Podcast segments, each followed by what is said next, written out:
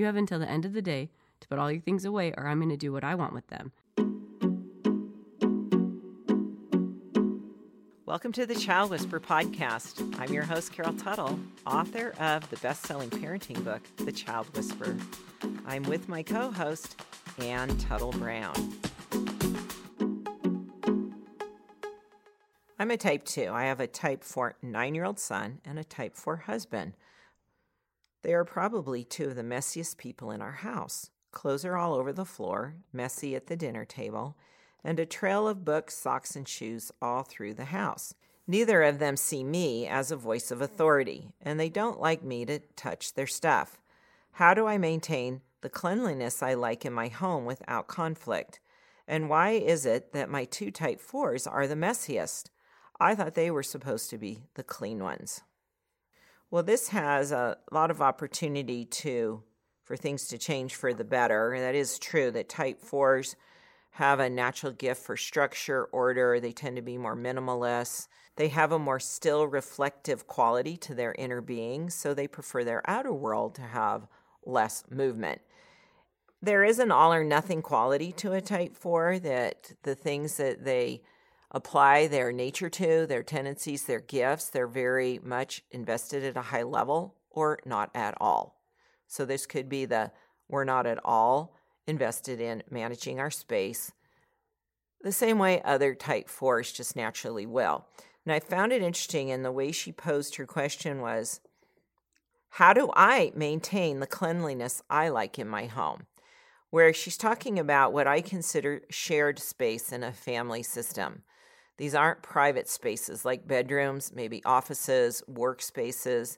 This is shared space. It's sort of the family public space. And I have a different view of what should go on in shared space than private space. Because shared space, there needs to be a mutual understanding of what level of cleanliness are we choosing as a group of people in a family. And let's we're all now choosing to maintain that level of cleanliness. And what habits are we going to employ to achieve that? If this is only coming up in the moment of the frustration, for example, you're noticing the mess, things are strewn out through the family room or the kitchen's left messy, and you're now just approaching it in the moment and you're frustrated, that'll feel like nagging and it's ineffective because there's not a plan that's been set in place where it can now be maintained. Or clear it's, expectations for the whole family yeah. space. Do you have certain rules? Like you're trying to correct something in the kind of the heat of the frustration rather than again, what's our strategy as a family? What's our plan? Yeah, have you ever had a sit down conversation with your spouse outside of that moment to talk about what's important to you? What is your what is your maintain the cleanliness in your home? What do you like? How what's your standard? What's his? And is there wiggle room? Or do you need to pick up the slack because your standard is higher than the rest of the family? I mean, you have a very high standard. I'm very immaculate, so I don't expect everyone to be at my standard. So how did you maintain that? Yet I do expect our shared space to have a cleanliness quality. So people weren't free to just leave their stuff anywhere, that you picked up after yourself. That was just something we trained you to do. You pick up after yourself. I think, too, with the type 4, you're dealing with two type 4 family members. They respond very well to reason. And that makes sense. And reasonable requests to say, this is our shared space.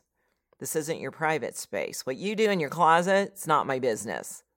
Yet, this is our family space, and we're teaching our children to either maintain order and cleanliness or to not care at all. Because and they'll take that in. Up. Yeah. Are you training your family that you're going to pick it up? Are you the the pickup person that you're trying yeah, are you trying to get the level of cleanliness by being the one that makes up the difference? That won't work and you're just going to get frustrated and they're going to hear about it on a routine basis. I recently had to catch myself in this habit because I would just kind of clean up after my kids after they'd gone upstairs to bed. I just I'm faster at it. I can just get it done.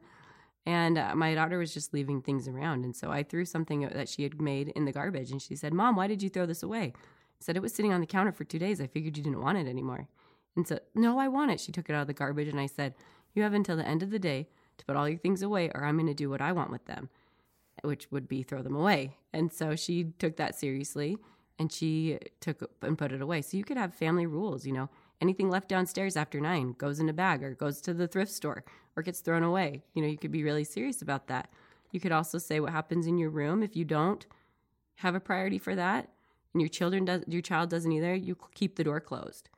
And but if you do have a standard to have your kids clothes hung up on hangers and folded nicely and you have a type 3 5-year-old, then you're going to be the one hanging the clothes up and folding them nicely.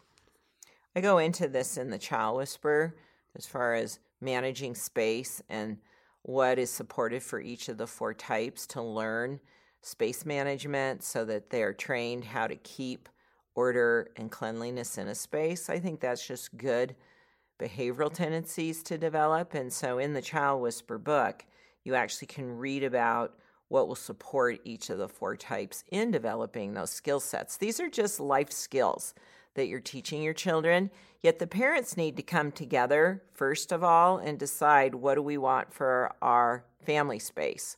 What's our level of cleanliness that we want to achieve and supporting our children to be able to, all of us together, maintain that. If you've not had that conversation, then there's no agreed outcome. And so you're going to just have a contr- kind of battle of the wills because a type 4 doesn't want to be told what to do. And especially if it's done in a way that feels shaming to them in front of other family members, they're just going to get resistant and want to control it and say, I'm going to do what I want just because I don't want you telling me what to do here. So they need everybody needs to be enrolled because it was a mutual decision by the parents that then is taught to the children. And then I would say make it the house rules, not mom's rules. My type 1 sister had, has a type 4 son, and when he was really little, she created the breakfast rules. It was kind of like the morning routine. And she pinned them on the board, and those were the breakfast rules, not mom's rules. And he mm. respected that as kind of an outside yeah. authority and that everyone operated by, mm-hmm. and not just mom is putting this on me. Yeah, you might even write them all out and list them. And again, rewarding the positive behavior by verbally acknowledge how great everyone's doing. And the consequence is you lose your stuff. You know, Jenny used to do that. My oldest type 1 daughter, she would just gather up all the toys that were left out. And they knew if they were left out and not put away, they didn't see them for a while. You had it. It was called the gunny sack. We had one of those when we were young too. Yeah, and I put it in there and then you would you would put our stuff in piles and say take this up by the end of the day or it's gone you would all like you'd keep our things in piles i've been doing that since i was a kid yeah. i did that with my mother's stuff i was i was like the neatest family member growing up and so i was your third grade i've teacher, been tidying up since i was your third grade teacher wrote on your report card every classroom needs a carol to help keep it tidy that's right i have a knack for keeping things tidy and my husband is a type two. There's a trail. If I'm out of town and he's home by himself, I guarantee you there's piles and trails of where he's been. And he has more stuff around than I choose to have. Now, when I'm home, he respects the fact that we've agreed that there's certain counters that can get stacked up and stuff gets put on them, but not every counter that you turn around and look at in the kitchen. There's just, there is one, and you've seen it it gets piled up, and that's and great. You've designated that as a yeah, space where that yeah. can happen. Just put it over there, and he doesn't always remember. I just move it. Mm-hmm. I don't make a big deal about it. He'll leave shoes out and around because I like things put away. I'm okay now, just cleaning up a few things. He tends to not wipe kitchen counters when he cleans the kitchen. That's kind of an ongoing. I don't understand that, right? I don't either. Kitchen's not clean till the counter's know. wiped. now I have a choice: either mother make make an issue out of it again, or just wipe the counter. Yeah, it probably see, takes less energy just right. to wipe the counter because it's a priority know? for you. It is. I would look at what can you do to make the cleanup easier. Do you have too much stuff? Get rid of stuff. Right. And are there too many steps? Recently, with my type three daughter, there were clothes all over the floor. And I told her, I was like, I think your room's beautiful and I want to enjoy it. And it's the first room we see when we come up the stairs, and it was just clothes all over the floor. So I said, You need to clean it up or I'm going to shut the door and she expressed that there were it was too hard she or she would forget and i looked at the closet space and she has bins and we just throw all the clothes in i don't worry about folding them we just but she had to pull the bin out to put the clothes in so i got rid of that system put all the bins on the floor and now she can just throw it in. And I don't have She a just throws it in her closet and yeah. shuts the She's door. a type three. She's really rough on her clothes. We get most of them as hand me downs or thrift stores, so I really don't have a high expectation for her to keep her clothes nice. They just all as long as they're put away. And she's done a much better job now that there's one less step.